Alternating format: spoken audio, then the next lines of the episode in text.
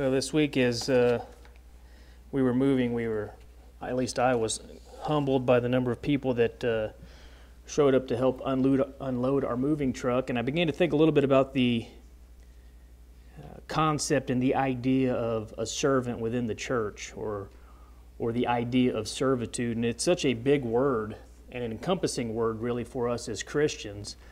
And so I want to go back and spend a little bit of time talking about servitude uh, and the many aspects of that.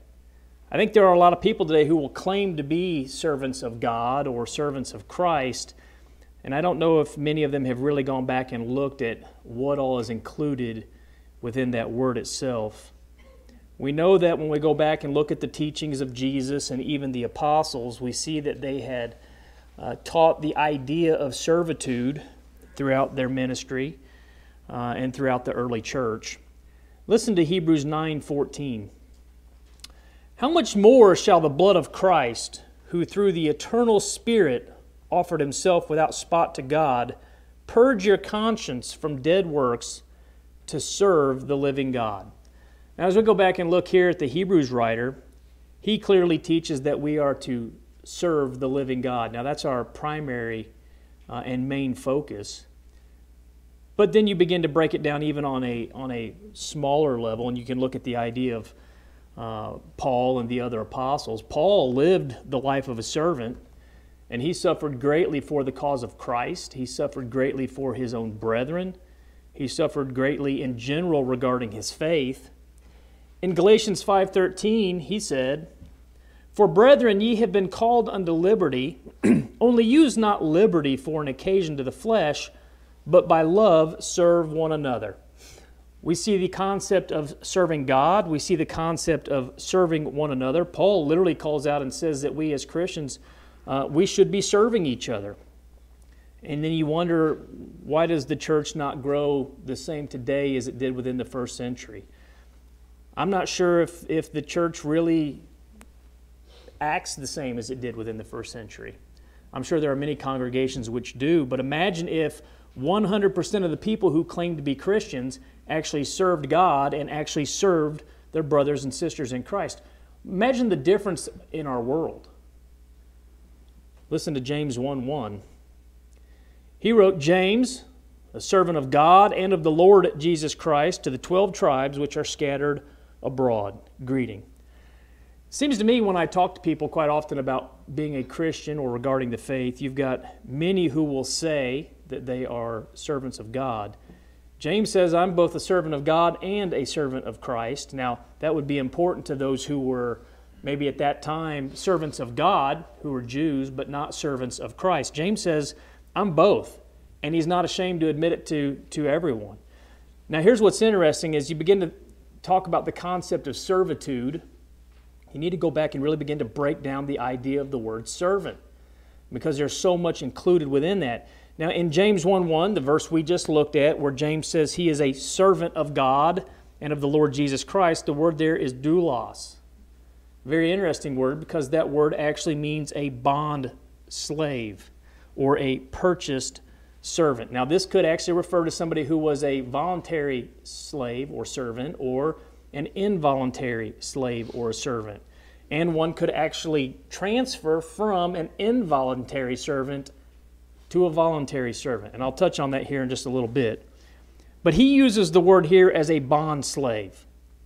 And really, as Christians, that's how we ought to think of ourselves. We should think of ourselves as purchased slaves or blood bought servants, not only in our service to God, but also in service to our own brothers and sisters in Christ.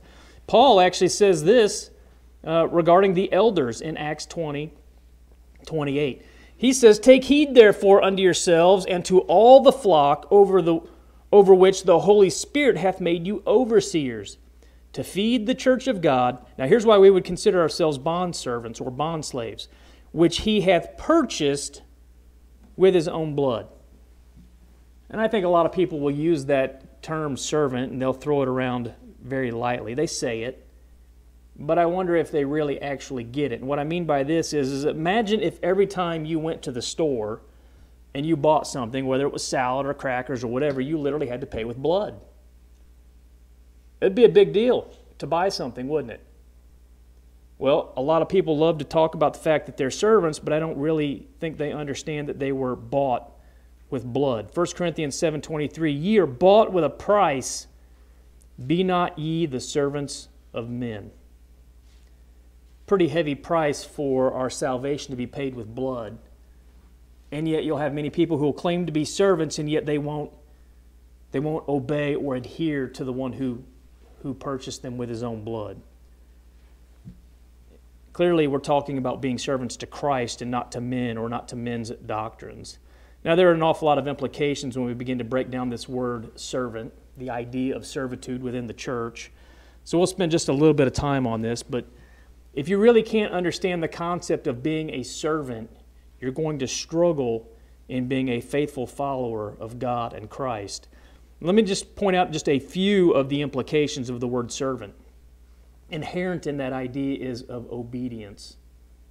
You'll also find inherent in the idea of one who is humble or has humility, and then you will find also that they are loyal. All of those are key attributes for one to be a faithful servant. Let's, let's start off talking for a second about obedience. If one is going to be a faithful, worthy servant, they have to be obedient. The one who is a servant is expected to have absolute obedience to their master. Now, again, we're talking about our relationship with Christ. But the word that we had used up there in James 1 1 was the idea of a bond slave or a bond servant. A bond servant was useful in the fact that they were expected to obey their master in every single thing. Otherwise, they were described as an unprofitable servant. And, and I'm sure if you know much about those who are servants, or even today, you have people who will claim to be servants of somebody or an employee of somebody. There are those that are profitable, and there are those that are unprofitable.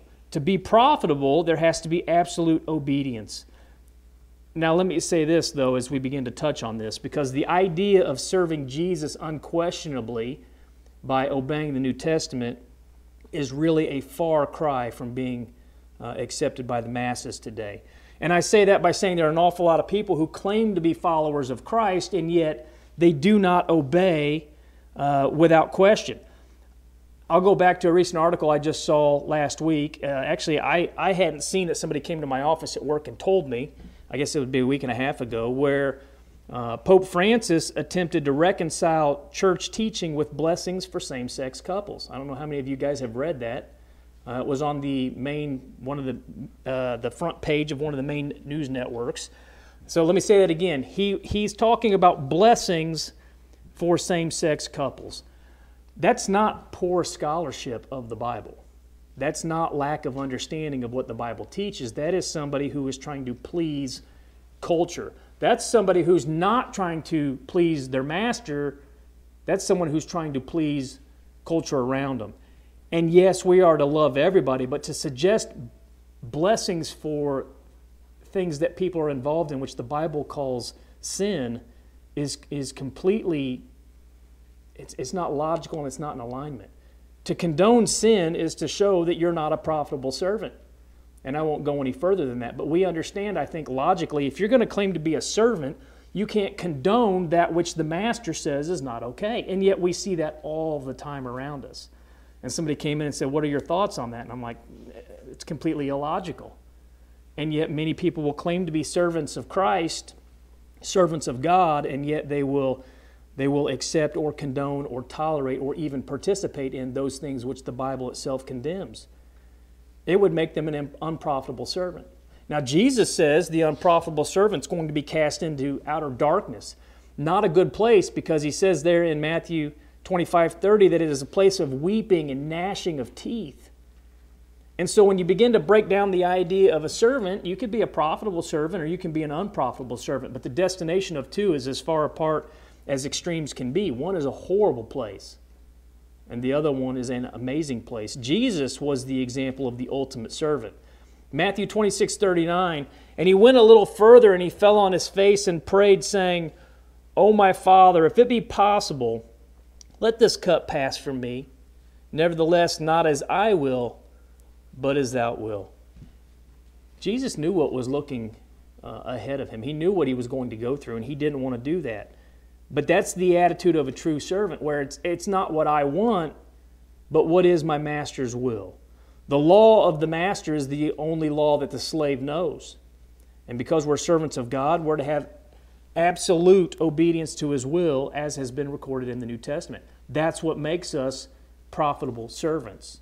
Again, bond servants, bond slaves. We're slaves to our master, according to what it is he wants, not according to what we want in any regard.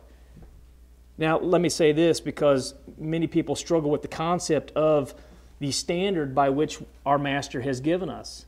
Can you imagine for just a second being a servant and yet not knowing what it is that your master wanted or requires of you? You'd be pretty confused, and yet that is not an uncommon thought process today. You have many people who who will say things like the Bible is nothing more than a love letter, right? Or the, the Bible is good teaching, but it's not something that, you know, really needs to be followed as a guide for Christian worship or life. It's only when we've obeyed the will of our master and continue to do so that we, we can actually be considered bond servants of Christ. There has to be a standard. And again, you go back to Luke 6:46, Jesus said, "And why call ye me Lord, Lord, and do not the things which I say?" Let me ask you a logical question. Because there's a lot of people say Jesus didn't expect us to follow this, you know, just absolutely. He just he didn't expect that. Let me ask a logical question. If Jesus didn't expect us to be obedient to his word, why did he even go around and teach in the first place? Why did he waste his time going around and teaching if he didn't expect us to follow his teaching. I think logically we get it. You consider the many people who do not today obey the commandments that are given within our scriptures, and those people, simply by definition, are not considered faithful followers or servants of Christ. And that may come across as harsh, but that's the definition. If you're a servant of someone, you obey your master, and Christ is our master. So, again, for those people that say, well, you know, this isn't meant to be something you really got to follow, Jesus didn't really mean for us to, to follow it by the word, then why did he teach in the first place? To be a servant requires complete obedience. Those who are not obedient are those that hear but will not do. And we're surrounded by many who are like that. James talks about people like this. And James says, A person who is like this, that hears but will not do, their religion is vain. Let's go to James 1. We'll look at verses 20 through, through 26. James 1, starting in verse 22. He says, But be ye doers of the word, and not hearers only, deceiving your own selves. For if any be a hearer of the word and not a doer, he is like unto a man beholding his natural face in a glass or in a mirror. For he beholdeth himself and goeth his way, and straightway forgetteth what manner of man he was. But whoso looketh into the perfect law of liberty and continueth therein, he being not a forgetful hearer, but a doer of the work, this man shall be blessed in his deed. If any man among you seem to be religious, and bridleth not his tongue, but deceiveth his own heart, this man's religion is vain. James begins to break this down in a very logical way, I think in alignment with what we've already said, but he basically says if you claim to be a Christian but you're not obeying the commands within the scripture, if you're not being a doer of the word, he says your religion it's vain. He says it's worthless. It yields nothing. It, it's without purpose. It's without profit. In essence, you're going through the motions, but you're not going to accomplish anything. And because of that logical stance, James begins to show us there's two types of servants. There's a profitable servant, and there's an unprofitable servant. Now, we've already touched on that. But the determination is going to be made who will follow the master's will. That's the dividing line. We have to say this, and it's a passage that most of you are very, very familiar with. Yes, we claim to be servants, and there's two types of servants there's profitable, there's unprofitable. The dividing line is going to be seen in John 12 48. He that rejecteth me and receiveth not my words hath one that judgeth him. The word that I have spoken, the same shall judge him in the last day. You can claim to be a servant, But if you want to know the dividing line on which type of servant you're going to be, whether it's profitable or unprofitable, you've got to go back and realize that you're going to be judged according to the Word. And I think that's in alignment with everything we've looked at so far. So we start off by realizing we have to have absolute obedience. Now, for that to take place, you've really got to have the correct mindset. And the mindset is the mindset of humility. Somebody who is willing and desirous of being a profitable servant is going to be a person who is humble, right? Completely humble. It's a person who does not exalt himself because he realizes that he is a bondservant. He's a bond slave. He has a master. And so he exalts the master and he exalts the master's will. He doesn't put his will in front of that. And that can be hard even for those of us who want to be faithful followers of Christ, because we even sometimes ourselves will battle with this is what I want as opposed to what my master says I should do. Let me give you an example. And I can remember this example being used when I was in school. And it was a very, matter of fact, it was, a, it was actually a farm example. Um, the teacher said, you know, if, if you had, he, he went up to the chalkboard and he had a picture of a barn. And he said, if you were told to build a, a fence on the right side of the barn, and he said put a put a well on the south side of the barn or whatever. And he said, and your father or the owner of the property came back, and the fence was on the left side of the barn. It was a nice fence, but it was on the wrong side. And you didn't put the well on the south side, but you put it on the north side. Would you be considered faithful? And, and obviously, we get the answer is no, because the one who told us what to do is the one who directs it, and we can't change that in any way. Okay. It'd be the equivalent of sending someone in, your master sending you in saying, buy five, five bushel of grain, and you either bought four or six. For whatever reason, you thought four or six was better. Does that make you a profitable servant? No. Because you didn't do exactly what you were told to do. And there's no humility in that. That's placing yourself above the master. You have to, you have to consider yourself not just a follower of Christ, but a servant, a bond servant even the stronger word of a slave on Christ's behalf. That means that you have one who is reigning as master. You acknowledge that. And therefore, you show humility by not having it your way, by doing it the master's way. And that's, require, that's required of anybody who will be a steward of God. 1 Corinthians 15, starting in verse 9, Paul writes, For I am the least of the apostles that I am not meet to be called an apostle because I persecuted the church of God. But by the grace of God I am what I am. And his grace which was bestowed upon me was not in vain. But I labored more abundantly than they all. Yet not I, but the grace of God which was with me. If we went back and tried to compare the apostles and the amount of work that they did, we may find that Paul actually worked harder than any of them. And I think he gives possibly the reason why here. He really didn't even feel desirous or, or, or didn't feel really that he should have uh, been an apostle or be called an apostle because of what he had done as far as persecuting the church. But he goes on and he says, But by the grace of God I am. And he probably worked harder than maybe any of them. But he didn't use that as an example to exalt himself. Paul kept himself within the understanding that he's just a servant, really a slave on behalf of of Christ, just as the other apostles. And Paul realized this if we want to be servants of Christ, we have to begin to separate ourselves from the world. Now, we can't leave the world. I understand that. But notice what Paul says in Romans 1 1. Paul, a servant of Jesus Christ, called to be an apostle, here's the key part separated unto the gospel of God. That word separate. That is a key word for somebody who wants to be a servant. I find it very interesting when you go back and you look at the word ecclesia, the called out ones, right? The, the word for church in Greek. The ecclesia, the called out ones, the separated ones, the set apart ones. Paul says, I've been set apart under the gospel of God. That takes an awful lot of humility for one to realize they're not in the driving seat. They are, they are the servant on behalf of God, separated unto the gospel. Paul mentioned he was a persecutor of the church, and you go back and you look at Paul's background being an up and comer among the Pharisees, trained by the best of the best, zealous, literally with a good conscience, tracking and chasing down those within the church because he thought they were blasphemous. And he could have been somebody amongst the Jews, and yet he gives up all of that to be set apart for the gospel of God. What will humility make us give up? I don't know. Improper relationships, improper religion, improper jobs, improper understanding. Paul realized the route that he was on, although zealous and being somebody within Judaism, it was all for nothing. And so he was set apart for the gospel.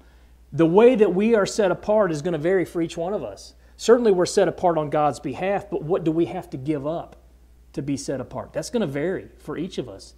It could be money, it could be jobs, it could be number of things that we have to set ourselves apart from, and all of that takes humility.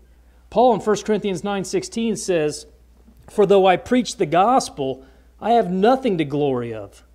For necessity is laid upon me, yea, woe is unto me if I preach not the gospel." None of that other stuff even mattered to Paul anymore because he realized he was a servant. He was, he was a slave for the, for, the, for the cause of Christ. And so, with that understanding, none of the other stuff even mattered. Matter of fact, listen to Titus 1 1. Paul, a servant of God and an apostle of Jesus Christ, according to the faith of God's elect and the acknowledging of the truth which is after godliness. He didn't understand that truth when he was a Pharisee. He didn't understand that truth when he was chasing down the church and persecuting the church. But he got to a point where he did understand it, where he did acknowledge the truth. And again, that's why I said for every one of us, what we have to set ourselves apart from is going to be different because it's based on the truth. And for many of us, there are certain aspects where we struggle with, where we do not understand, or where we have not applied it correctly. But all of us as Christians have to have this humility within us if we want to be a disciple, if we want to set ourselves apart for the gospel of God. Paul says his being a servant was according to the faith and an acknowledging of the truth. So again, that goes back to each of us. What truth is it that we're either not in alignment with, or that we struggle with, or that, or that we're setting aside for whatever maybe sin issue we have? It's the same for us today. We become servants by obeying the faith through the truth. In Matthew 16 24, then said Jesus unto his disciples, If any man will come after me, let him deny himself and take up his cross and follow me. It seems to be such a simple statement where Jesus says, If you want to be my disciple, just deny yourself. How could he say that? Because we're supposed to be servants, bond servants, bond slaves. And he says, And take up your cross and follow me. To take up your cross is the idea of in, enduring um, hardship, following Christ. There's going to be many hardships in following Christ. Jesus was one who tried to lead the way and show us this idea of humility. And you imagine as he went and he washed his disciples' feet, and Peter really struggled with that idea. And Jesus was trying to show them the highest position within the kingdom is being a servant. Peter eventually got it. But Jesus was telling us we have to follow his example. Matthew 18 4 Whosoever therefore shall humble himself as this little child, the same is greatest in the kingdom of heaven. What I find interesting is within our world today, the idea of a servant is often considered a position of weakness, a characteristic of weakness. Christ comes back and says, No. Being a servant within the kingdom is what makes you the greatest in the kingdom. You think about many people today who are considered great, at least by the world's standards, and you have to ask yourself do they exhibit humility? More specifically, do they exhibit humility by being in alignment with the scriptures? I think that really narrows it down. Or are these the type of people who are always bragging about how great they are and the things that they've accomplished? You don't find that from a, a true servant within the kingdom. True servants within the kingdom are we're watching out for one another, we're helping wherever possible, but in all situations, we're in alignment with what the master tells us to do. That's the idea of a true servant. And the sad part is, if you think about this, so many people who brag about themselves and the things that they do, Man cannot do anything of spiritual value apart from God.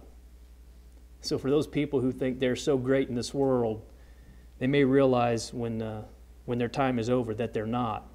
And that's a sad time to come to that understanding. We have to figure that out long before that ever happens. We can go back and look at the words of Christ where he begins to talk about this idea of being a servant, being obedient, being one who is humble. But third, there's another trait, and that's one of loyalty.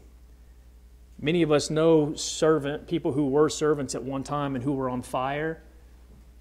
They're no longer members of the church, or they no longer come to worship anymore. They no longer are, are faithful. How loyal were they?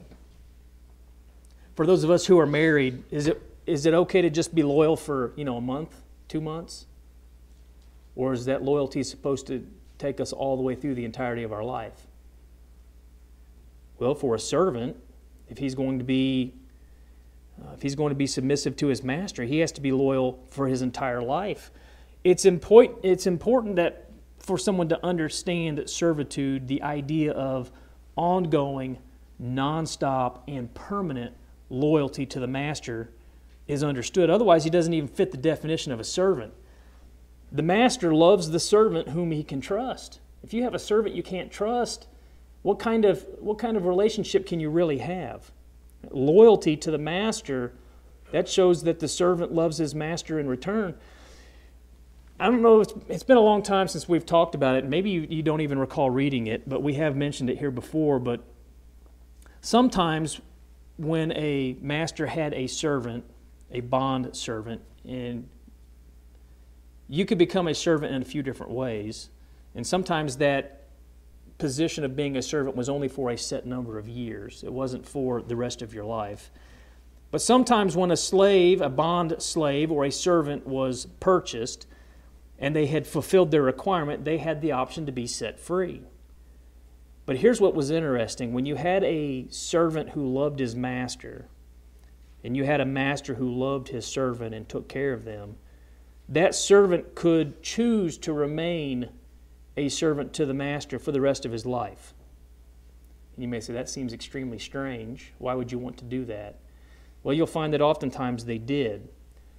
I'm not going to go back and spend time on the entire process, but if you go back to Deuteronomy, this isn't in your notes, if you go back to Deuteronomy 15 and Exodus 21, you'll find that the servant could come and tell his master, in essence, I know that I can go do my own thing, and I know that I can go be on my own, but I love you as my master, and I want to stay as your servant. And the master would take his servant, whom he loved, and he would put an awl through his ear. He would pierce his ear. And that was a sign that he now was a permanent servant of the master. And the master was saying, I love you as my servant. The servant was saying, I love you as my master, and I want to stay in this position. Why? Well, the bondservant saw exactly how good life was with a servant that or with a master that loved him. And you had that mutual relationship. And so the servant was happy to, to take, take care of and provide with the master, and the master in return did the same thing. They had this understanding, this mutual love.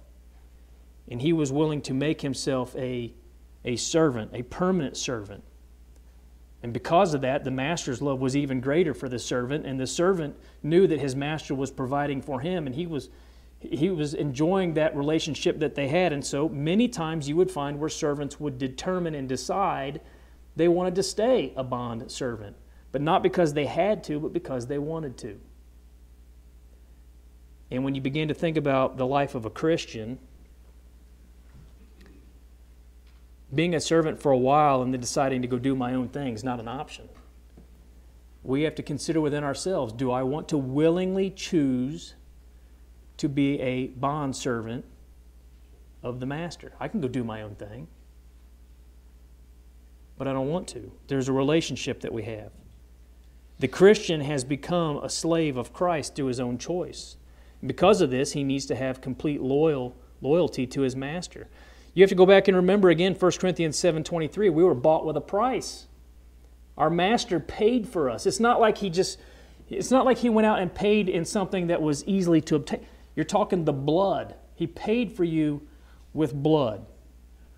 In Matthew 6:24, Jesus says, "No man can serve two masters, for either he will he'll hate the one and he'll love the other, or else he will hold to the one and despise the other."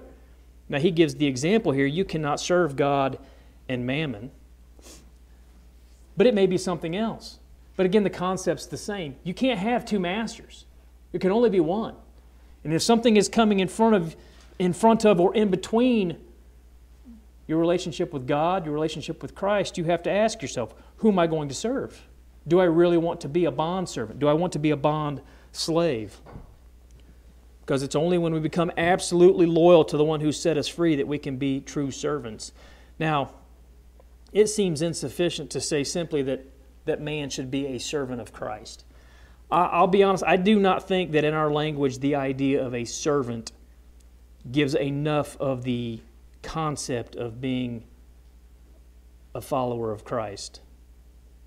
I don't think that that word servant in the English language fully grasps what the word James used there, that word doulos, that word bond slave. There's a bond that we should not try to escape. There's a bond that we shouldn't want to disappear. We should want to be servants of Christ. That idea of a bond servant, a bond slave. The Christian who's a bond servant should be absolutely obedient to his master. And the Christian who is a bond servant should be absolutely humble, willing to realize it's not his will, but God's will through Christ.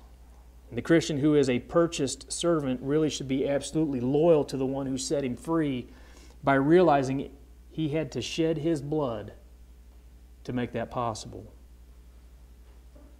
There are only two types of servants there's profitable servants and there's unprofitable servants. Our goal is to be a profitable servant. It's simply to be to be obedient, it's to have humility, it's to be loyal. And you may be here and you may not be a faithful servant. And that could happen in one of two ways. One, you're not being faithful. You're a Christian, but you've you've not been doing right. Or two, you're not a Christian at all. So let's deal with both of those very quickly. If you're not a Christian at all, you can't be a servant of Christ. It's not hard to become a follower of Christ and become a servant. You simply have to acknowledge who he is and why he came and the prophecy that talked about Jesus coming to shed his blood for the church, understanding sin, repenting of that, confessing Christ, being immersed in water, and then living faithful. If you haven't done that yet, you're not a servant of Christ. You can't be. But maybe you have done that and maybe you're not being a faithful servant. You've fallen short in whatever standard or, or obligation you have to Christ. It's very simple. You can go back and fix that. Turn away from it, repent of it, and again be faithful. But in either situation, what is our goal in life, or at least what should it be? Well, as a Christian, for me to be a bondservant, to be a slave to Christ and His will. That means that I want to do the will of God, and I need to carry that over to His will within the church. So I'm going to be faithful to the teachings of the New Testament, and I'm going to be faithful to uh, filling in and doing whatever it is I can on behalf of the church. Paul said he was set apart for the gospel. And that's what we have to do as Christians. As I draw this to a close, if there's a way we could assist anyone, whether it's to become a Christian today or if you need to be taught how to become a Christian, we'd love to help you there. Or if there's some other way we could help you spiritually, you can come forward as we're led in a song of invitation.